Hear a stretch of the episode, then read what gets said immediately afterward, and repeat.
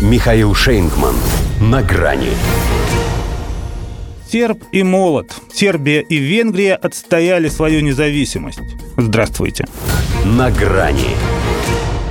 Это был сеанс одновременной игры сразу на двух площадках. И хотя Россия в ней не участвовала, причем настолько подчеркнуто, что Владимир Путин даже прямо в глаза Виктору Орбану обещал работать с любым венгерским премьером, случись все иначе, именно нас назвали бы главными проигравшими, мол, ага, потеряла Москва своих последних партнеров в Европе. Поэтому Сербия и Венгрия бились, конечно, прежде всего за себя – но в каком-то смысле еще и за свои отношения с нами тоже. Бились и отбились.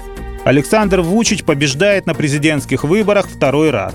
Виктор Орбан и его коалиция Фидес на парламентских уже в который. И оба преимуществом, которое не позволяет усомниться в его чистоте. Хотя, когда это мешало святой демократической инквизиции, пачкать его после драки. Тем более сейчас – когда уж очень нужна Западу монолитная антироссийская консолидация без всяких исключений из правил. Поэтому их гнули, давили, пугали, склоняли, объединяли против них оппозицию, объединялись с оппозицией мимо. У Вучича в районе 60%, у Орбана под 70%. Здоровый консерватизм, семейные традиции, простые и естественные человеческие ценности – это в первую очередь но еще прагматизм, вменяемость и, насколько позволяют обстоятельства, все-таки независимость во внешней политике.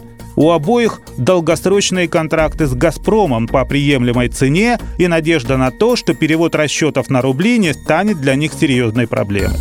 Это не значит, что они выехали на российском газе. Но не в пример прочим, они не стали его сбрасывать. Вели государственную машину лихо, по-мужски и красиво припарковались на своем месте. Кажется, что Орбану сложнее оставаться приличным человеком. В отличие от Вучича, он не может позволить себе роскошь внеблокового нейтралитета.